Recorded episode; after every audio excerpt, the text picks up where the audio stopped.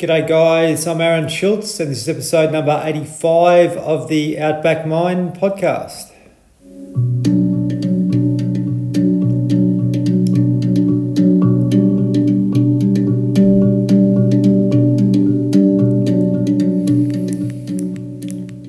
Thanks so much for joining in. Episode 85 Music for Mental Health.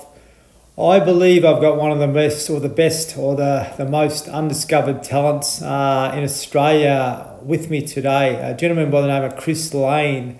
Chris is a beautiful musician that's based in Queensland. Many of you may not have heard of Chris, but uh, I'm sure by the end of this conversation you'll be uh, be chasing up his music. He has. Um, uh, an incredible ability to be able to use his voice uh, and instruments um, just in pure synchronicity. And I guess once we actually start to tune in with music, our nervous system starts to settle and our mind starts to settle. We become in rhythm again. And, and there's so much to be said about the ability to be able to sort of tune in with ourselves through music. And, um, you know, a lot of us were brought up in times where it was hard rock and all those sorts of things, where it sort of distracts us. But Chris's music is really neutral and it helps us get calm and stay in a calm state. So, to be able to, to listen to um, some music every day that grounds you rather than agitates you, I think you know so important. And um, this is a core part of the, comp- uh, the podcast to be able to provide people with the skills to be able to settle the nervous system, manage the mental health a bit better, get back to a calm, relaxed state uh, more often. And when we do that, then our mental health uh,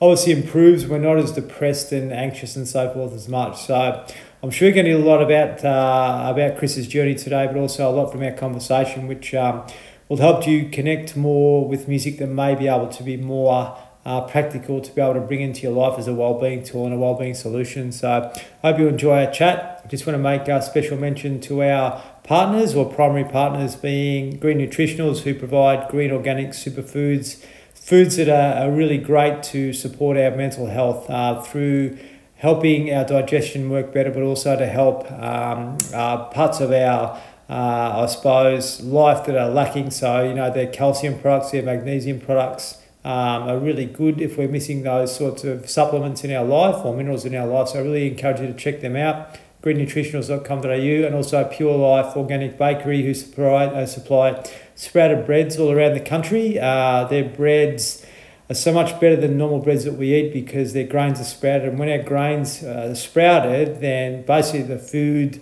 um, digests a lot better. When uh, when normal bread isn't sprouted, wheat is very hard to digest uh, primarily. But they also make gluten free breads and other types of breads which are awesome, pizza based and that sort of stuff. So I really encourage you to check them out. PureLifeBakery.com.au. Alrighty, listen to Chris and I going at it here. I reckon you're going to really enjoy this conversation. Chris Lane, welcome to the Outback Mind podcast. Thanks, mate.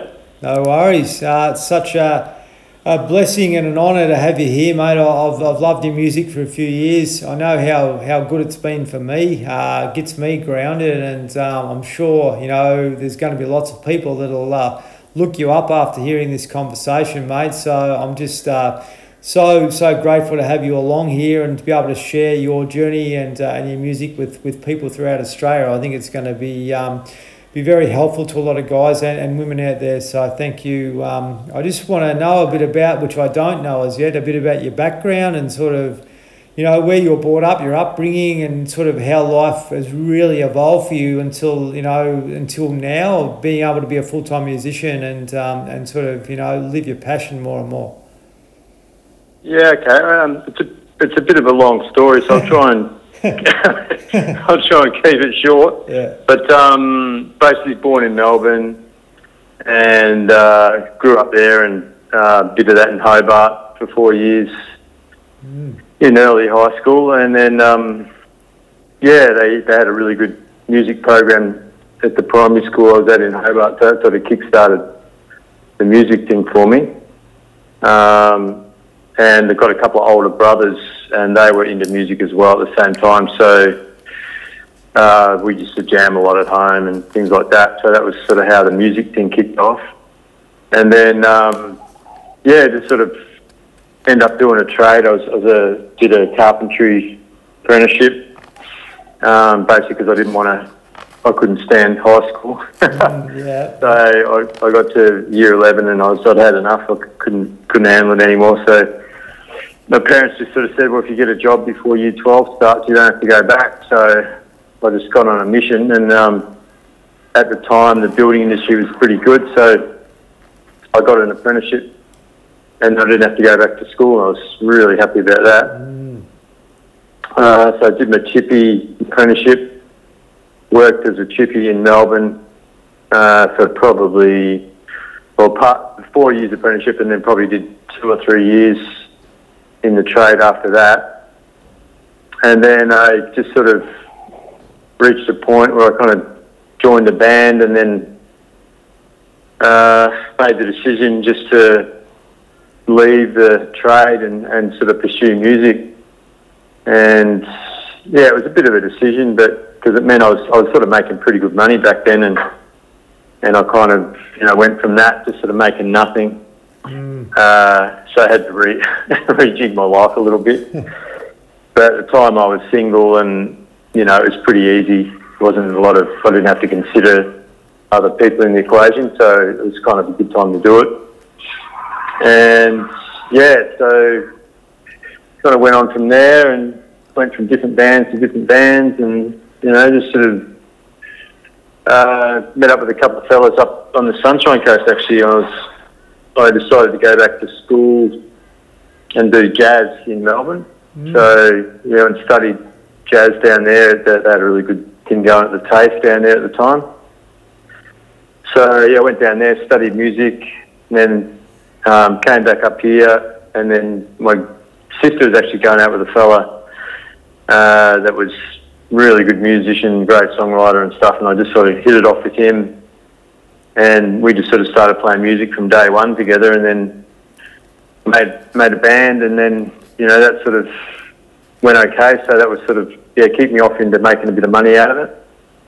Mm. And yeah, that went for probably there was a couple of different bands in that time with that guy, and then went through to about 2000.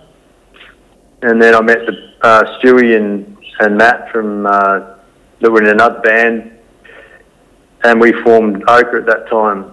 And you know, we just sort of got together back in Melbourne actually, and yeah, we were just sort of kicking around because we'd just been on a tour. I met them on a tour with another band, and then we're after the tour, we're back in Melbourne, and none of us were really sort of doing much. So we thought, you know, let's get together and have a jam. So we just sort of got together in Stewie's lounge room. Uh, he's a dig guy from Ochre, Mm. and got together in his mum and dad's lounge room and just set all our gear up and realised we had a, quite a bit of, material between us. So we booked a studio in Canberra where Matt was living and basically went up to Canberra and spent a week recording our first album, which was called Elements, um, which is the first Ochre album. Mm. And yeah, then we just started, then left Canberra, went, came back up to the sunny coast and yeah, just sort of put down, well, when I say put down roots, we drove our vans back up here and basically we're camping in the car park at the beach. so, because we were still, you know, not really making much money and stuff, and and uh, back at that time there wasn't many people doing that, so there was plenty of camp spots, and council weren't really onto it. So, yeah, we did. We basically lived in the car park at Yaroomba for a couple of years down at Jeez. Beach, at, um, just out of Coolum. Yep. Unreal. And yeah, we just started getting gigs around the place and going up and down the coast and and uh, sort of got busier and busier and then started going overseas and uh, picking up a few festivals, doing a lot in Canada. Basically going there every winter. We go for their summer and um, yeah, do the festival season over there, then come back and play here and did a lot of busking. Did a- yeah, that was sort of our our main way of making money because CDs had just come out and a lot of people were buying CDs, so we managed, we sort of timed it really well there. So we were just sort of found places where we could play in front of lots and lots of people, uh, random street festivals and things all around the world. And yeah, we sort of did that for years and years, and then also did you know sort of other bigger festivals um, along the way. um, yeah, and then how am I going now? I've got to Ochre, and then yeah, sort of through to about 2015. Uh, yeah, 2015. And then I decided to, I was sort of coming and going from Bali and, you know, uh, doing a bit of devotional stuff over there, like kirtan, which is sort of chanting, playing mantras and yep. and that sort of thing. And I was playing with a guy called Kevin James, doing um, he was sort of guitarist, singer, and I was playing mainly bamboo flute with him and a bit of slide guitar. Yeah, yep. And then uh, I kind of decided I needed to change because I've been doing the Ochre thing for so long, that uh, I decided to leave, which was really hard to do because you sort of I put so much, so many years into that project, into the Ochre project, and to sort of walk away from it was kind of felt like I was a uh, bit off my head, really, you know, because I had a really good, stable kind of income happening. Yeah. Um, but it's just something that I felt I had to do for some reason, and and so I did it. Didn't really know. It was that sort of thing when you, you know, sort of leaping off the cliff, I suppose you might say. Um, and yeah, I just had this really strong feeling, you know, it's the right thing to do. And then, uh, yeah, I was, I was over in Bali and ended up meeting up with um, Xavier Rudd was over there for a, a tour uh, doing Bali Spirit Festival, which is just like a music yoga festival in, yeah. in Bali. Yeah, awesome. And then um, sort of end up jamming with him and uh, yeah, we sort of got on pretty well, and ended up doing a gig with him and and uh, and Bobby Alu was the Ochre's drummer before that as well. So yeah, Bobby left Ochre and then he was touring with Dave for about you know a little while, and then yeah, so I met up with those guys. And then yeah, did a did a gig with them at Coolabah too, and then ended up hanging out there for a couple of weeks and and Dave was writing a bunch of songs for his new record, and and I was sort of jamming with him, just playing bamboo flute or whatever, and he's like, "Oh, I really want that on the album," mm. and uh, you know, when I record it, you know, if you're up for it, you know, come and record. So I ended up back in Australia at that time, and ended up recording that, that album, and then after that, and he's like, "Oh, I'm gonna I'm gonna tour it," you know. If you want to, if you're keen to kind of tour, and at the time I was like, ah, you know, I'm sort of, I had a pretty good sort of lifestyle, pretty, pretty cruisy, and and uh, actually traveling, flying around, you know, the other side of the world, and jumping on a, a bus with twelve other people, and, and living on the bus, and you know, I was kind of like, uh, I don't know if I want to do that, but anyway, I, I decided to do it eventually, and then uh, end up doing that for a year and a half And we just yeah, it was like the first real kind of muso job where I've been working six nights a week, and uh, that was an awesome experience. Actually, really, really good. Mm. And yeah, then that tour series wound up. The album tour wound up, and um, ended up joining up with Ochre again after that for a couple of years. And so it's been a pretty good flow, and then and then sort of, you know, then I sort of started doing more kirtan again with Kevin in, in between. And then sort of reached a point where uh, sort of the COVID thing kicked in actually. Yeah. And that sort of put a bit of a, put the brakes on. yes. Yeah. Uh, big time, as it probably has for a lot of people. Um, so especially people working in jobs that involve travelling and so that's been a little bit tricky to negotiate because it's sort of um, you can't travel anywhere, and obviously if you're a musician, then you can't travel, then you can't tour, and then you know, mm. uh, even if you do organise gigs, they get cancelled, and you know, it's sort of yeah, made it pretty tough to kind of make a living, and it's still the same now. Um, so yeah, I've just been sort of doing a lot more stuff at home, um, gardening and Yeah, it's a, sort of it's actually been quite quite good because you know travelling and all that is is good fun and everything, but you sort of you get a bit ungrounded and you know yeah. Um, just to have the opportunity to, to get my hands in the dirt and and plant some trees and plant some veggies and got some chooks out the back, so we're getting the fresh eggs and Yeah, live naturally. So that's sort of what I've been- That's it. yeah. What's that? Oh, you, you- you're getting back to nature again, you know, and uh, and doing the things that we've got the power to do, and uh, the the natural natural things that are coming from your heart, which I think's really been a journey for you the whole time. You know, from from where you started to where you are now, you're doing what your heart's calling you, and I think we'll touch more into that, mate. But I'm I'm curious to know about Hobart. Where did you go to school, and where did you live down there?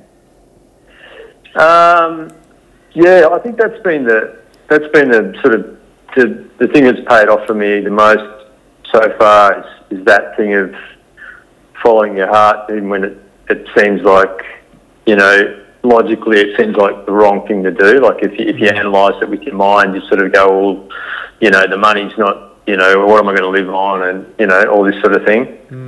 Um, but in the end, if you don't follow your heart, then you're going to sort of get off track. And, and even if you are making the money, you're not going to be feeling good and things aren't going to flow. And um, and so, yeah, I think it's a pretty important, it's been an important lesson for me to just sort of, and it's not easy, you know, like, I mean, they're always the hardest decisions that I've found anyway to make. Those, they always kind of, it always seems to put you in a position where you're like, oh, you know, like, this is pretty, uh, you know, pretty scary, but um, yeah, it always seems to pay off in the end if, if it's really something you're feeling deep down. So, Yeah. um, but yeah, Hobart was. Um, I was living on the east eastern shore in a place called Howrah. Yep. not very well. Um, oh, oh, cool. Yeah, so that was actually the best part of my childhood living in Hobart because, um, as you know, it's like an absolutely stunning place in the world. And uh, when we moved over there, like uh, the parents obviously, and houses were really cheap, and pretty much everyone on that side of the river had a view. yeah. Like mo- a lot of people in Hobart, they're sort of perched on the on the edge of the river, on the you know on the edge of the mountains and stuff. Yeah. So yeah, we sort of had the snow-capped mountain in the winter over the other side of the river, Mount Wellington and Mount Nelson, and um, yeah, fantastic place to live. Actually, I loved it. It's, I was Yeah. down there for probably 15 years, mate, I reckon. And uh, it certainly yeah, it was a nice, pristine place, and it still is. But yeah, it certainly got populated now. But um, oh, you, you know, yeah, you could be a kid back then. You know, I think that that's the gift for you. You're able to be, you know, be a, be a kid and be able to be connected with nature and, and, and really getting back to the heart. Um, this is where a lot of guys get unstuck, where we're chasing what's above the shoulders, um, you know, what's been taught to us and what society lays out for us in many ways. But if we can really tune into what it is that gives us joy and happiness and, and peacefulness, then to be able to create a career around that is, um, is a special gift. But I just think if you're persistent, then things can really, um, um, you know, take care of themselves and will evolve uh, for you if you're really doing what your heart's you know, wanting you to do. And, um, and I guess at the end of the day, it's a skill that we need to come back to because a lot of us lose that connection. Would you agree? Yeah, I think that's 100% spot on. Um, yeah, it's, it's, uh, I mean, it's, we're taught so many things, you know, depending on, I mean, everyone's got a different upbringing and different parents and different sort of uh, neighbourhoods and all that sort of thing. But there's a lot of similarities, you know, Australia wide.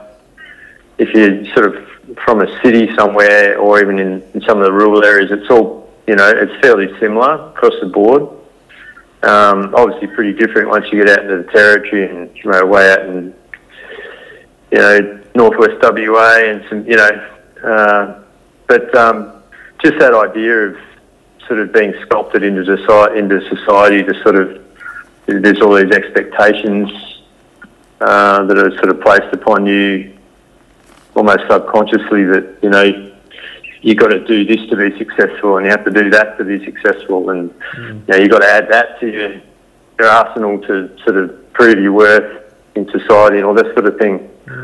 Um, and for me, I, I sort of, yeah, I, I never really aspired to sort of, you know, to have the the house and the car and the wife and the kids and the dog. You know, I mean, some people that's that, that's the thing, and, and that's great. Um, but it just sort of wasn't a calling for me, yeah. um, and so it sort of freed me up to kind of pursue other things. Uh, mainly, you know, what was sort of coming up from inside me, from you know. Um, does that make sense?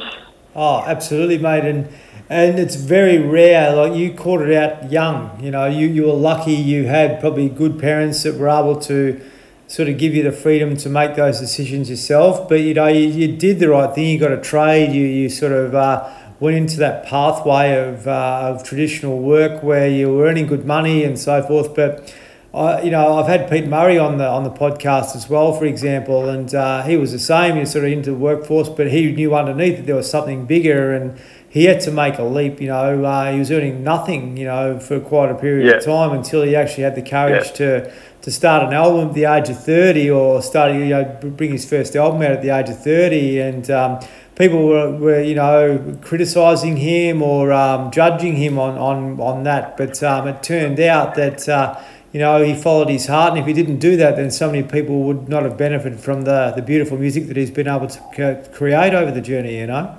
Right. Yeah. Yeah. Yeah. And he's had a lot of success. You know, reached a lot of people, and um, yeah. So yeah, I think it's it's uh, if you can tap into that, then uh, it's a it can it can be really rewarding. But uh, you just sort of have to make that decision that sort of money isn't the isn't the driver, you know, mm. because these heart sort of it's generally these sort of uh, heartfelt things uh, you can't expect them initially to, to be an instant payday, and very rarely they are, you know. Mm, that, that, that so, right, yeah.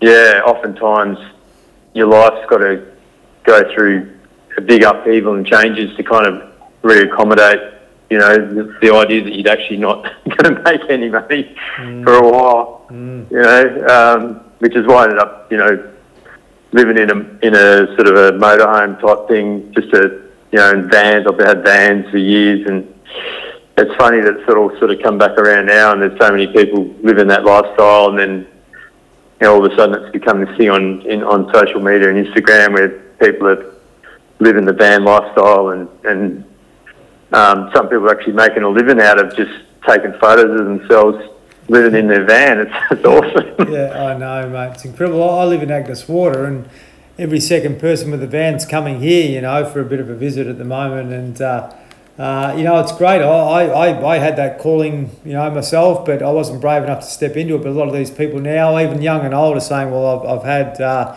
had had a, had enough of you know all the things that are holding me back. I want to get out and live my life now, and and you yeah. were able to do that through your music, which is which is you know tremendous. And you know, mate, um, like the whole journey for you, you've been able to. Um, yeah, just just go with the heart calling. But it's interesting, Chris. Like this is how I connected with you was was through yoga. Um, what sort of got you into following that sort of pathway and uh, and that that I suppose lifestyle, so to speak, um, to be able to really bring your energy to that um, and be able to create the beautiful music that you've been able to do so from from that uh, perspective with meaning, I guess. Yeah. Uh, what got me into the, onto the yoga kind of path? Is that what you're asking? Yeah, mate. Yeah, absolutely. Yeah. Um, well, yeah. I actually like back in '93 just way back. but uh, actually, when I first came up to the sunny coast, um, I went to Maleny Festival, which is their you know, original Woodford, mm. and, and end up going to the, the very last Maleny Festival on the you know on the showground side in Maleny there, and um, yeah, ended up sort of having this real sort of uh, experience. It's hard, sort of hard to sort of describe in, in, a, in a short amount of time, but it's basically like uh, listening to these guys chanting mantras and, and um, playing devotional music, and I, I sort of had a real sort of heart open experience watching those guys It you know, really sort of injected this sort of feeling into me that that um, I'd never really felt before, and and uh, I've sort of spent the rest of my life since then. It was kind of like the most amazing drug that I've ever experienced. Um, Yeah. It was like totally sort of a natural drug, and um, the main problem with that is that you can't just go to a dealer and get some more. You have to find out the source of it, you know.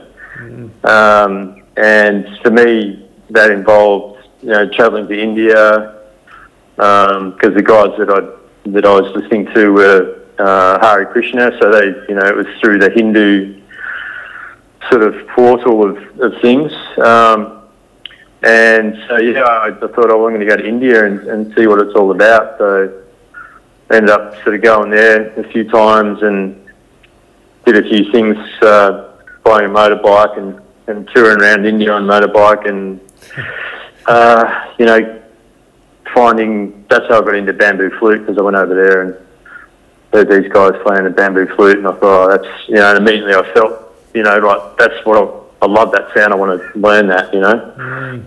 So end up sort of getting teachers over there and, and, and just basically travelling, exploring India in sort of in the late nineties. And that sort of really, you know, got me going on that path, I guess. And then I sort of just sort of took that vibe and, and then ended up sort of doing the Ochre thing, um, which is sort of this diffusion of sort of that sort of devotional feel, but with um, with the Indigenous Australian element, you know, with Stewie, you know, and his culture and the didgeridoo, and and I felt for me that was like the perfect fusion.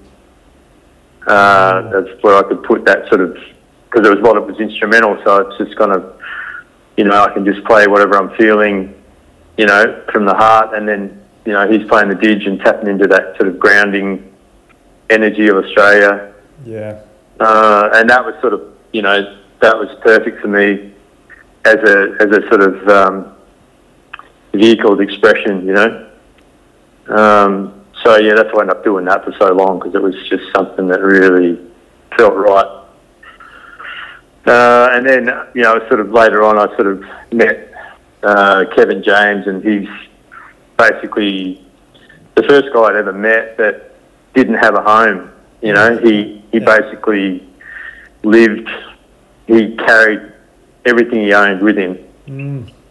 and he basically, you know, he sold everything. I used to live in Byron. He, he sold his car, sold all his possessions, just kept his guitar and his sort of music gear, Mm.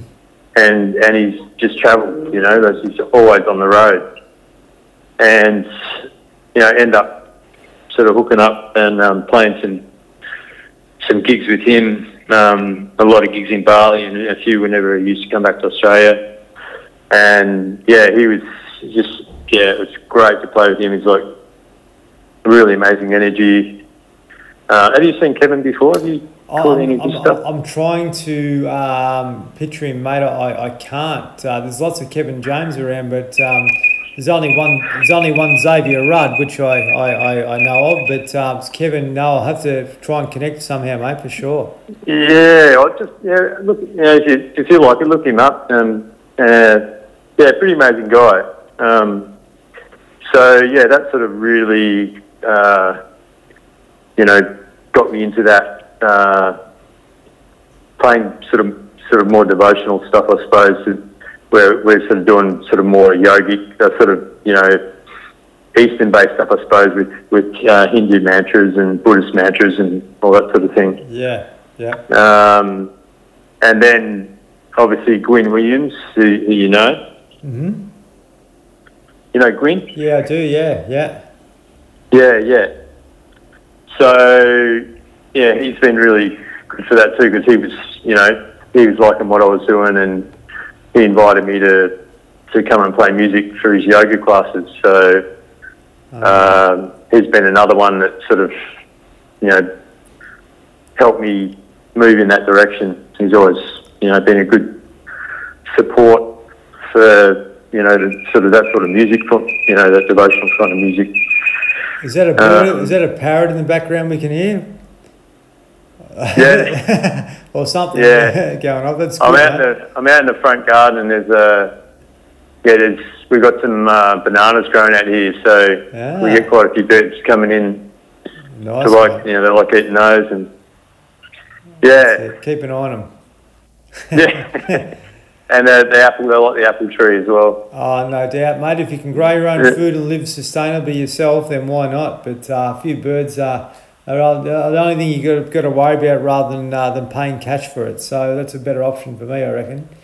Tell me, um, uh, a few birds to, uh, to, to, to, to deal with are better than paying cash at the supermarket for something like that. So I'd, uh, I'd, I'd be able to uh, accept that pretty easily, mate. That's a good uh, a good problem to have. Tell me, tell me, mate. Um, with regards to, to these guys, like you know, and when I connected with you, you were really the only Australian that I knew that was able to, to play music that resonated with me because when we think about um, you know music and yoga, we think about the harmonium and all these sorts of sounds which are foreign to us. But I, Right. I, I guess that you were able to blend in traditional instruments that um, that actually were able to resonate with the average person, calm the nervous system down, and then be able to Right. you know provide lyrics which had meaning behind them. Right. Oh, yeah, that's interesting. I, never really thought about that, but um, yeah, um, yeah. I guess that's just sort of what I, you know what I knew how to play. You know, like I'd been strumming away on guitar for years, so that was sort of an obvious choice. Um, and yeah, bamboo flute I've been playing, you know, for a long time as well. So basically, just putting the things that I enjoy the most together. And I suppose the, the most the thing that I had to work on the most was the singing part of it because I sort of never really. That was kind of the the thing that I did the least really in any of the projects that I did. So, um, but I've sort of sort of realised the power of mantra, you know, mainly through sort of playing with Kevin and um, and realised, you know, because his gigs are kind of all about getting everyone singing. So if you've got hundred people there, you've got hundred people singing, you know. Yeah. Yep. Um, and I found that sort of really powerful uh, as far as people can really let go. You know, because no one's really listening to what everyone else is doing. You just, just sort of, uh, you just basically just letting it all out. And, and um, yeah, I found that really, really helpful, really cathartic. And, and um, yeah, so that I thought, well, I want to put that into, into my solo thing as well. Um, and that's yeah, sort of basically what I've been mucking around with for the last few years. Is sort of guitar and, and I use a looper because you know I can't play guitar and flute at the same time, unfortunately. uh, so yeah, just sort of looping the guitar, just pretty simple stuff, and and yeah, just playing the slide guitar over that, and a bit of bamboo flute, and yeah, Amazing, uh, mate. Um, amazing, and we'll, we'll touch more on the on the music in a tick. But one one thing for the listeners here, you know, in, in yogic terms and, and so forth, the word japa, so repeat. You know, repeat, repeat, repeat. When you when you do this, the mind sort of gets out of the road, and that's when you start to get harmony with both hemispheres, and um, that's when you can start to take control of your self awareness and. Um, and your mental well-being, I I believe, because through vibration in the body, through sound, and you- you're doing that repetitively.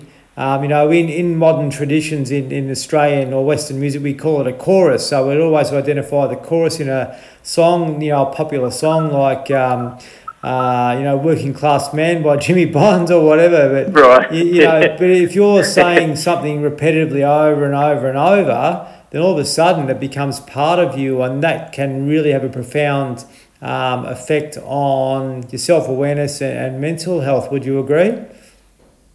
Yeah, for sure. Yeah.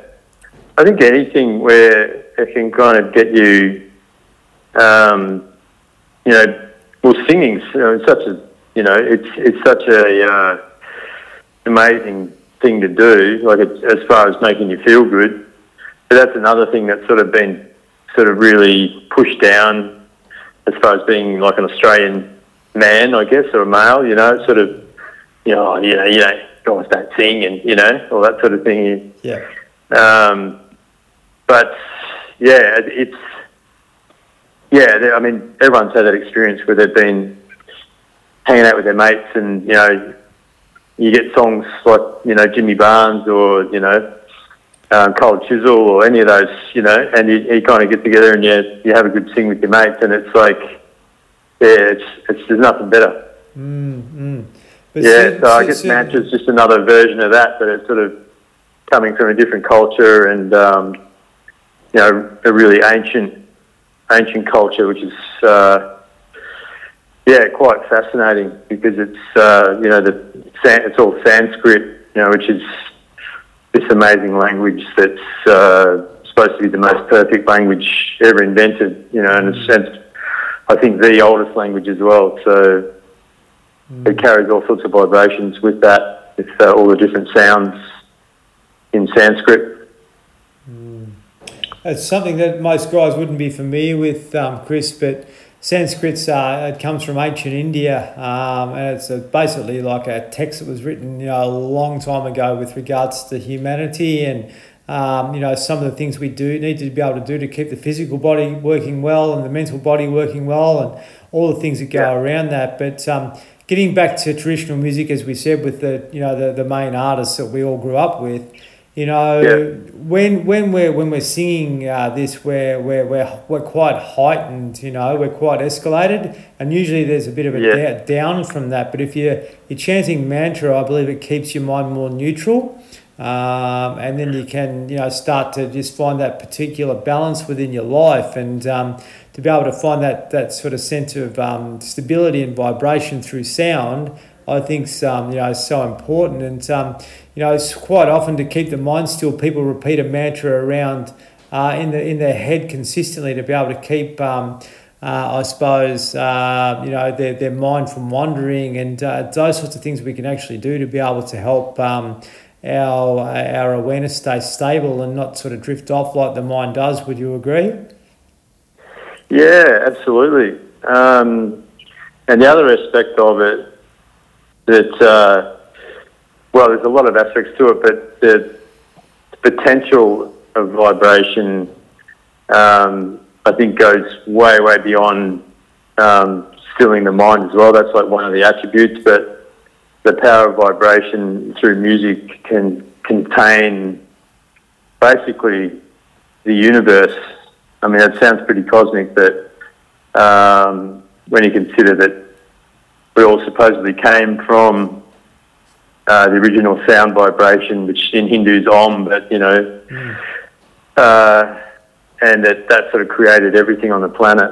Um, so it sort of stands to reason that through you know music vibration, you can tap into all sorts of dimensions of of uh, joy, love, um, and you know the kind of thing that it's really hard to experience um, on the earthly plane through any other means that I've found anyway, you know, mm. and, and especially in sort of our Western culture of growing up in Australia, which is sort of, um, yeah, it seems to be almost at odds at, at times with with uh, empowering you to sort of open up your heart and there, sort of seems like a whole different sort of programming yeah. that we've all been put through, you know, to sort of, you know, learn to be good at school, to, you know, to get a trade, to, you know, which are all, all good things to do, but, um, yeah, there's not a lot of emphasis on actually getting in touch with your, with your heart and, and like you say, like stilling your mind so that, uh, you know, you can actually get these messages coming through from the universe or from God or whatever you want to call it, mm. which can help you make these decisions that, you know, when you sort of, you can get in touch with your heart, you can hear what your heart's trying to tell you, um, so that you can sort of, because you can't sort of make these decisions if you can't hear what your heart's telling you, can you?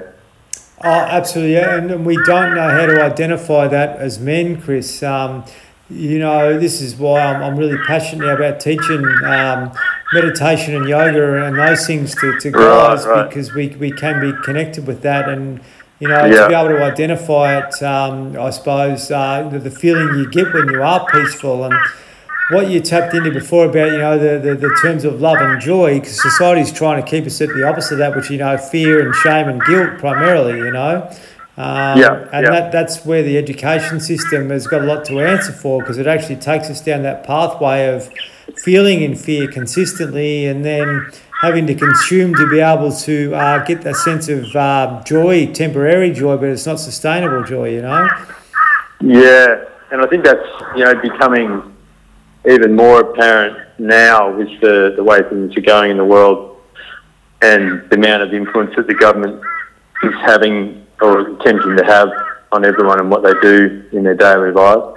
Yeah. Um, it's, it's, I think it's even more difficult and it's probably even more important to, to find these ways of, um, of cutting out all that noise um, and sort of breaking through the indoctrination that we've all experienced growing up in uh, public education and and just that throwaway society that we've all been brought up in, you know, where you get your food from the supermarket and you, um, you know, you buy things that aren't going to last and then throw them in the bin and you don't know how to fix things, you know. Um, and I think for me, the real value of, of, of the old ways has really come to the fore in the last few years for me. Um, you know, and it's been, I've realised sort of what a great decision it was to actually do an apprenticeship and know how to, how to build things because, you know, now I've got,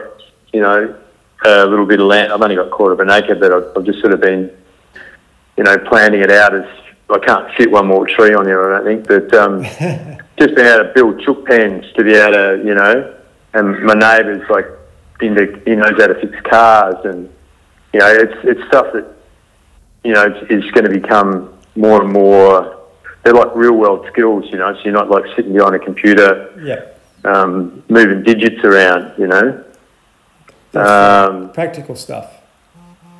Yeah, yeah, and and I think uh, you know, um, moving forward, it's like that's the sort of thing that we're all going to need as as a community uh, to have skills to kind of to keep it, keep ourselves. Uh, ahead of the game, you know. Mm.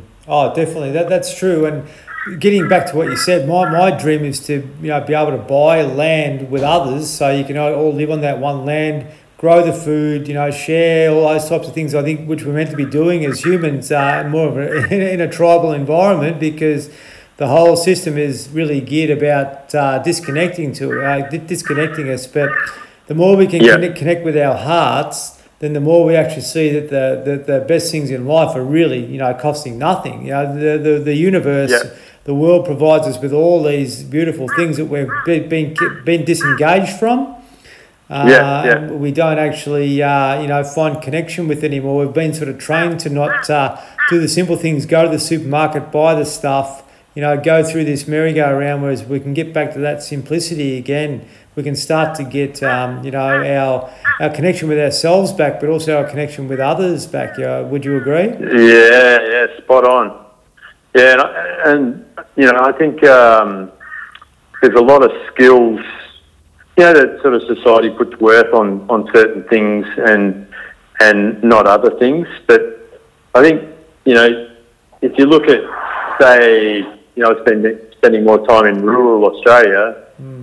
And just the skills that that you know some of the fellas have out on out on the land, and and, and women as well that I've met. Um, you know, things like riding horses.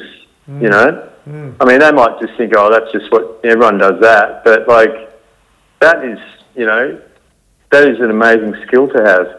Yeah. To, to know to know how to handle horses, to communicate, because to ride one, you've got to be able to communicate with it, don't yeah, you? That's true. So, and that's like, what an amazing skill, you know, like someone from the city wouldn't know the first thing about it, you know, like, well, it's a, big horse, you know, like scary. But, you know, people from the country just walk up, oh, yeah, you know, jump up on it and off they go. Um, things like that, things like um, knowing how to, even knowing how to hunt. Mm. You know, knowing how to survive off the land. You know, like the indigenous people, they amazing hunters with you know very primitive weapons and being able to you know keep themselves to be able to thrive, not even just keep themselves alive, but be able to thrive out out in out in the bush. Mm. You know all these skills. I think you know um, compared to some of the things that are sort of put up on a pedestal in our society. You know I think those skills, the the ones um, that a lot of country people have got and, and Indigenous people have got, are, are way way superior um, and more tapped into nature, obviously, and uh, than a lot of the other superficial stuff that's being sort of Seen as normal. sold as, as important. You know. Yeah, oh, I agree, Chris. Um, you know, we won't go too deep into it, but what, what's sort of happening at the moment is really disconnecting us from, from that to be able to sort of, you know, force control, I, I suppose, in many ways.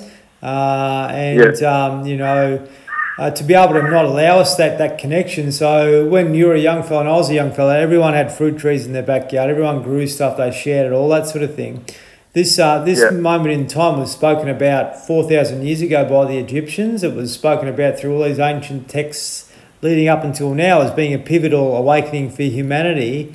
Um, Yeah. And obviously, what we're seeing now is pretty much a diversion to try and keep us uh, uh, away from that, I guess, uh, in, in many ways. Yeah, it seems like everything coming from the top down is, is geared towards uh, division, keeping people apart. Um, you know, and you look at you know what the directions are now as far as this COVID thing. It's like it's all like keep a metre and a half apart. Don't talk to people. Wear a face covering so people can't see your face. Um, can't see your, your mouth. I don't know if you're smiling or, or you know, if you're like, you know, you, you can't even really communicate with people. Um, hearing a muffled kind of thing through a face mask is, is like, that's not communication, you know, it's just, um, so, yeah, everything that's been said is like, we've got to do this and we have to do, it's all, you know, the opposite to what, um, that what facilitates connection Yeah. between humans. Yes.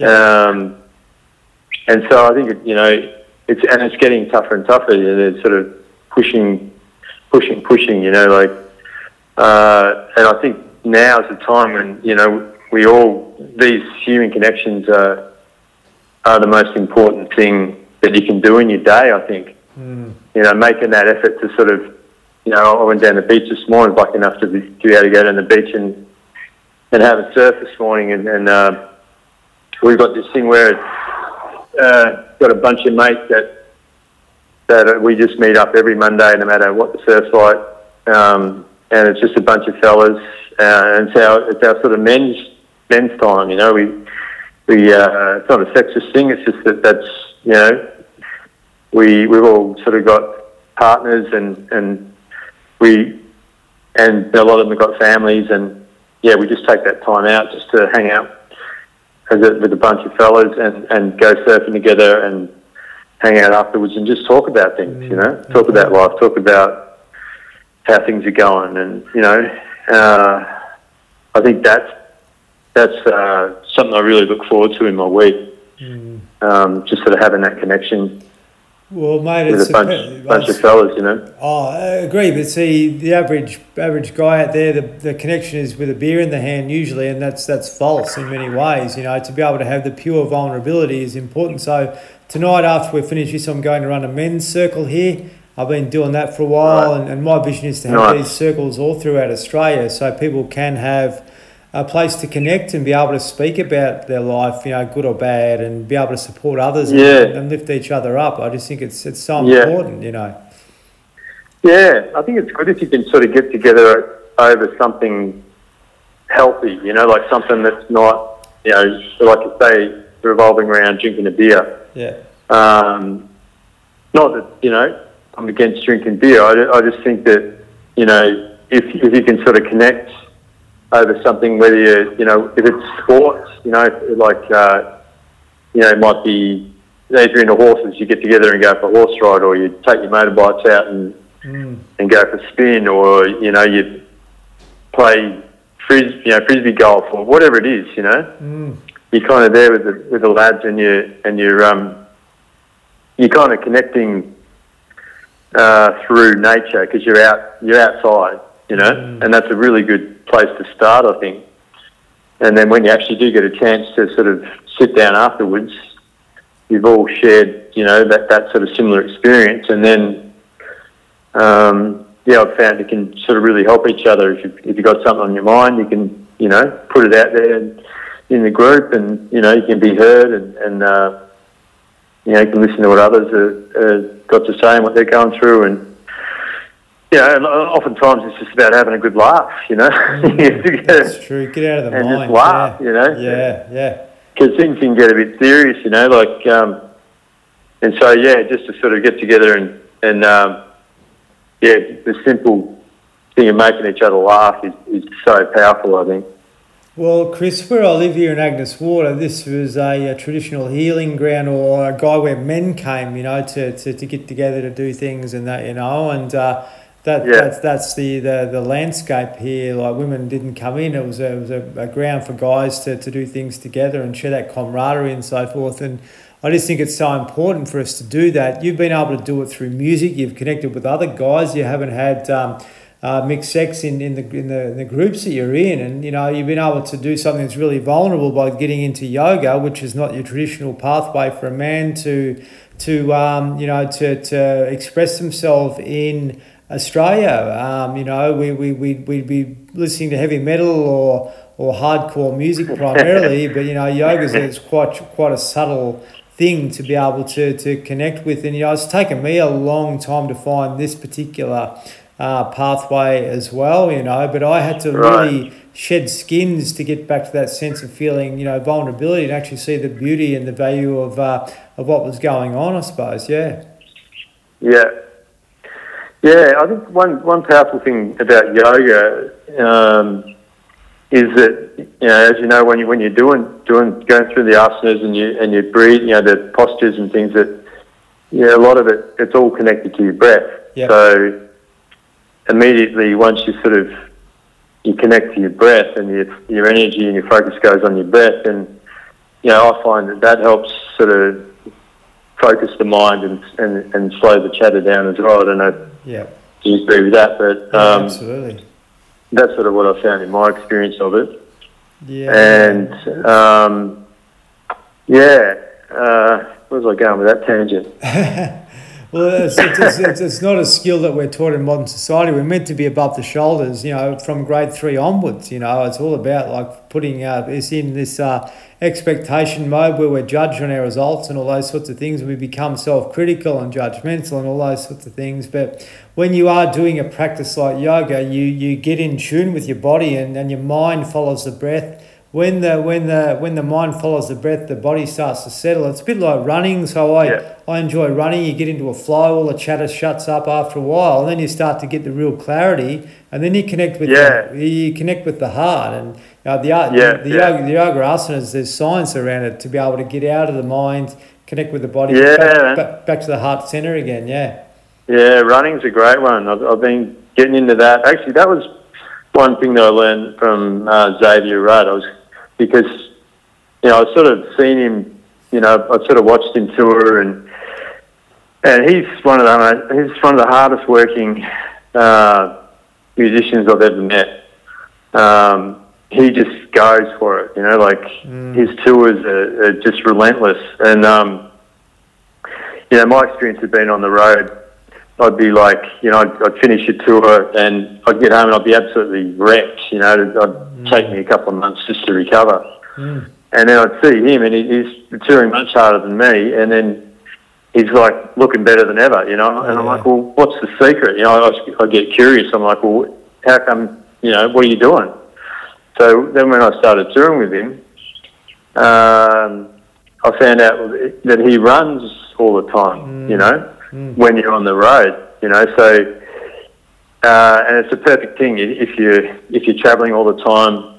You know, all you need is a pair of shoes, Mm. or not if you're at the beach or whatever. But um, you know, the minimum, you know, you need a pair of running shoes and a pair of shorts, and off you go. So Mm. That's it. as far as touring, you know, and having minimal possessions, it's it, it was the perfect thing for being on the road. You sort of bus turns up, you know, at a new new city, and you kind of you know look out the window. We're in you know Baltimore or whatever, you know, and then you like it's like, all right, uh, I'm going to go and have a look around and and basically put the running shoes on and and go for a run, you know, and and um, that was the only tour that I've ever done where I've come back and felt better when I got home than when I left. Mm, mm.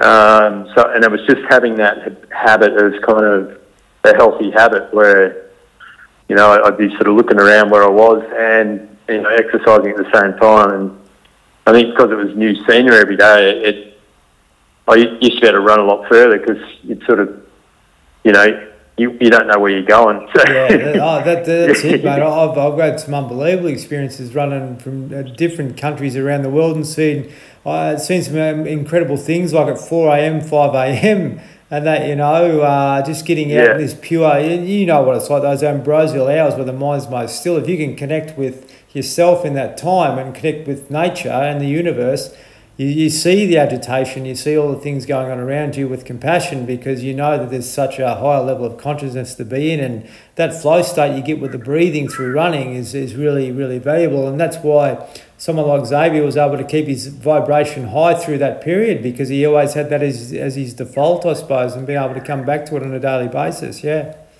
Yeah, yeah. It's sort of like a, you know, a one-stop shop. You know, sort of like you say, once you get into that rhythm, it stills your mind. It's like a meditation. Mm. Uh, you're getting your heart rate up. You're, um, you know, exercising your your lungs. You're getting a lot of oxygen flowing through. Um, yeah, a lot of a lot of benefits mm. from running. You know, and and also you're out in nature. You know, so. The, um, yeah, that, that's a real simple one. Oh, I agree. That that's where I got into Yin yoga because Yin was balancing it out. You know, um, to right, be able right. to, you know, the tight hamstrings. You'd do Yin, your whole postures for a period of time, and all of a sudden your mind would settle, and you'd be able to get into that meditative state again, and that becomes your, your right. Your, yeah, yeah, the, the really the, the way you live your life. And um, if we've got too much, you know, flat out going on in our life, then we've got to be able to find that yeah. stillness to, to get it back again. And a lot of see, this is a real game changer for me, Chris. Like I got into running competitively, and I was too much in my mind because I was critical of myself and my times and all that. But right once you let go of it and actually enjoy what you're doing, then that's that's that's the gift in its essence, I suppose. Yeah. Yeah, well, that's probably the, the lesson for all of us, isn't it? With everything we do, mm. uh, just letting go and enjoying it. Yep hard thing to do. No? Yeah. Yeah, sometimes it can be harder than it sounds. Yeah. So. It's interesting, yeah. mate. Tell me, um, with regards to people connecting with your beautiful music, what's the best way to do that? Uh, well, the the name that it's uh, that I the solo name that I'm using is Chris Lane, so L A N E. Yep. And it's Chris Lane 108, so 108, because there's a another Chris Lane who's a muso, and he's uh, he's a big sort of country and western star in the US. So if you kind of Google Chris Lane, that's who'll come up. Yeah. But that's not, that's not me. Um, so I put a 108 on the end, which is you know sort of uh, Sanskrit homage to the you know to the uh, the Hindu or that yogic sort of. Uh, influence of the music I'm playing there. Yep. Um, 108, you know, being the one of the holy numbers, or probably the holiest number. Um, as far you know, examples, 108 beads on a you know on a mala, mm. um, 108 beads on a rosary, you know, in the in the sort of Christian religion. Yep. Um, and all sorts of different things, but um, yeah. So I sort of tag that on the end just to sort of differentiate myself from the country western guy. Yeah, mate. So yeah, yeah.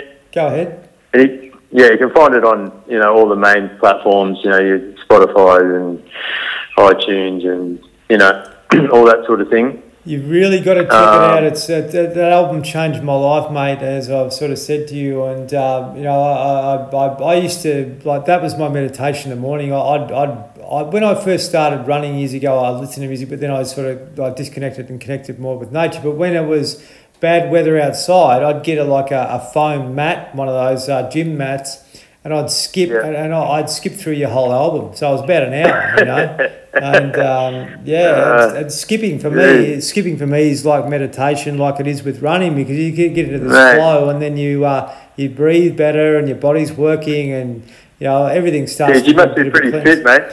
Oh yeah, I backed off a bit. There was a bit of ego with fitness with me, but now it's oh, more, yeah. more, about enjoyment, you know, and um, combining yoga and combining meditation and combining some fitness together and um, you know a reasonably good diet, then all of a sudden Yeah, you've yeah. got um, a pathway to be able to manage your physical and mental mental health a bit better. But I was brought up, you know, tr- traditionally in, in the country, Chris, of uh, all the bad habits, and I thought that was normal. But there's so much so much more to life once we learn the good habits, I guess. Yeah, yeah, absolutely. I think so.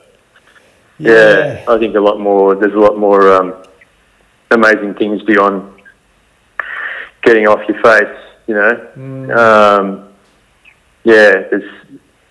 Yeah, I think so. My personally, my own experience has been that. You know, there's been a lot more depth and a lot more joy and laughter and love and and everything uh, away from being focused on on uh, sort of you know getting really drunk or really stoned or you know Mm. Self-destructive I mean, uh, behaviors, yeah.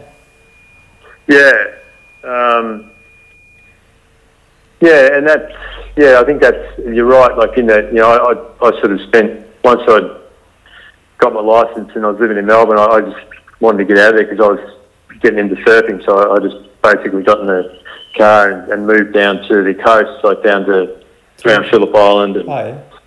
Uh, Inverloch. I was down there for a few years, and uh, yeah, it was an amazing place, beautiful, great people. Um, but the culture was generally, you know, a lot of alcohol, you know, Yeah. and a lot of weed, Yep. and and that was sort of the standard, you know. That's sort of pretty much that was your recreation was just drinking and and getting stoned, you know, and and um, obviously surfing when there was waves, but you know, pretty much any kind of gathering that happened was around alcohol and weed. Yeah. Yeah. So, um, yeah, I think those kind of things were hard habits to break as well. As as I sort of got older, I didn't realise how how much they'd sort of become part of me. Yeah. Uh, and yeah, it's it's been interesting. See, the last five months, I've just sort of um, decided just to because I've always sort of kept a little bit of that, you know, in my back pocket. You know, yeah, I'll have a, you know, uh, I'll have a beer here and a beer there, and and then drink a bit of that, and then maybe smoke a bit of that, and you know, sort of not sort of trying to give myself too many rules, which which is great, but when they're habits, you know, and I'm drinking because it's a habit, Yeah. I'm not drinking just, you know, to the enjoyment or because I'm thirsty, you know. Uh, so yeah, it's conscious the last five months. I've, I've just been, you know, decided right. That's it. I'm not not drinking any more alcohol. Just to try it and just to see how it feels, you know, um, and really sort of cement that in me that that's not that I'm in control of, of when I drink and I'm in control of when I do whatever I do. So, and that was the strongest habits that, that sort of come through with me was that sort of alcohol thing and the, and the, you know, smoking weed. So, Mm. um, yeah, just to go right. I'm not. I'm not having either. Uh, and basically, no stimulants, no caffeine. Uh, so no coffee, no tea, nothing with caffeine in it, which I don't think I've ever done. um, yeah, so I've just been experimenting with that the last five months, and um, that's been pretty awesome as well. Yeah, the body would love you and the mental clarity will come, mate. And at 54, like you're in good nick, but you're actually giving your system a break now, which it's probably been waiting for for a long time. So, yeah, you, Yeah. you need to embrace Yeah. it, you know? Yeah, well, you sort of don't realise, but all these little habits, like I'll have a coffee in the morning and then I'll have a beer when I knock off at night, and you know, if you're kind of doing that every single day, Yeah. Your body's never really sort of sitting in its natural energy. Yeah, it's not getting. It's either Yeah. it's stimulated or it's it, you know, or it's repressed or or something. You don't really know how you're actually feeling. Mm, that's right. So part of that for me was just like I actually want to know how I'm feeling, like really, you know. Mm, mm, agree. Oh, Um. Oh, oh, we could talk a lot about that, but I, I really like pursued the highest levels of potential through raw food diets and all those sorts of things, and giving away all stimulants. And it's amazing how how good we can feel as humans that we're just not aware of. You know. Yeah, yeah. yeah, there's definitely uh, your body can do amazing things when it's when it's given the opportunity. You know, to when you've made it clean and clear, and you've, you clean your bloodstream out, and uh, you know, like it's kind of realise that your body can actually heal itself from from anything. Mm. You know, like no matter what you do to it, it's like if you you know you clean your bloodstream out.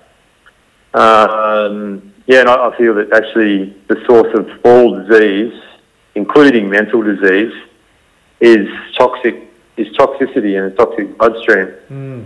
Oh, for sure. Because we're, yeah. we're taking all these toxins in through so many different, um, you know, through the food chain and through, you know, obviously stimulants and drugs and, you know, pharmaceutical drugs, uh, mm. natural drugs or whatever it is. It's, it's, it's uh, sort of even just things like turmeric, too much, mm. too much turmeric, too much garlic, too much, you know, all these things that you kind of yeah. habitually eat on a daily basis um, can affect your bloodstream, and and you know you basically yeah, I, it's kind of a whole other discussion, but um, yeah, I've I've really learnt some some good things lately from some, some from some different teachers about uh, looking after your body, and as you know, like once you get up to the fifty, you know, like the fifty year mark, everything sort of comes home to roost, you know. Mm, yeah. If you if you haven't been looking after your body, your body's going to let you know it. um, listen to the body; it's smarter than you. You know, that's something we don't actually understand how to listen to it and what it's actually telling us. You know, we ignore it a lot. Yeah. Yeah. Yeah.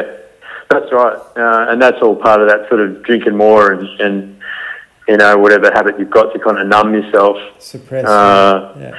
Is basically you know it's your body's trying to tell you something, and, and most likely it's trying to tell you that you're toxic.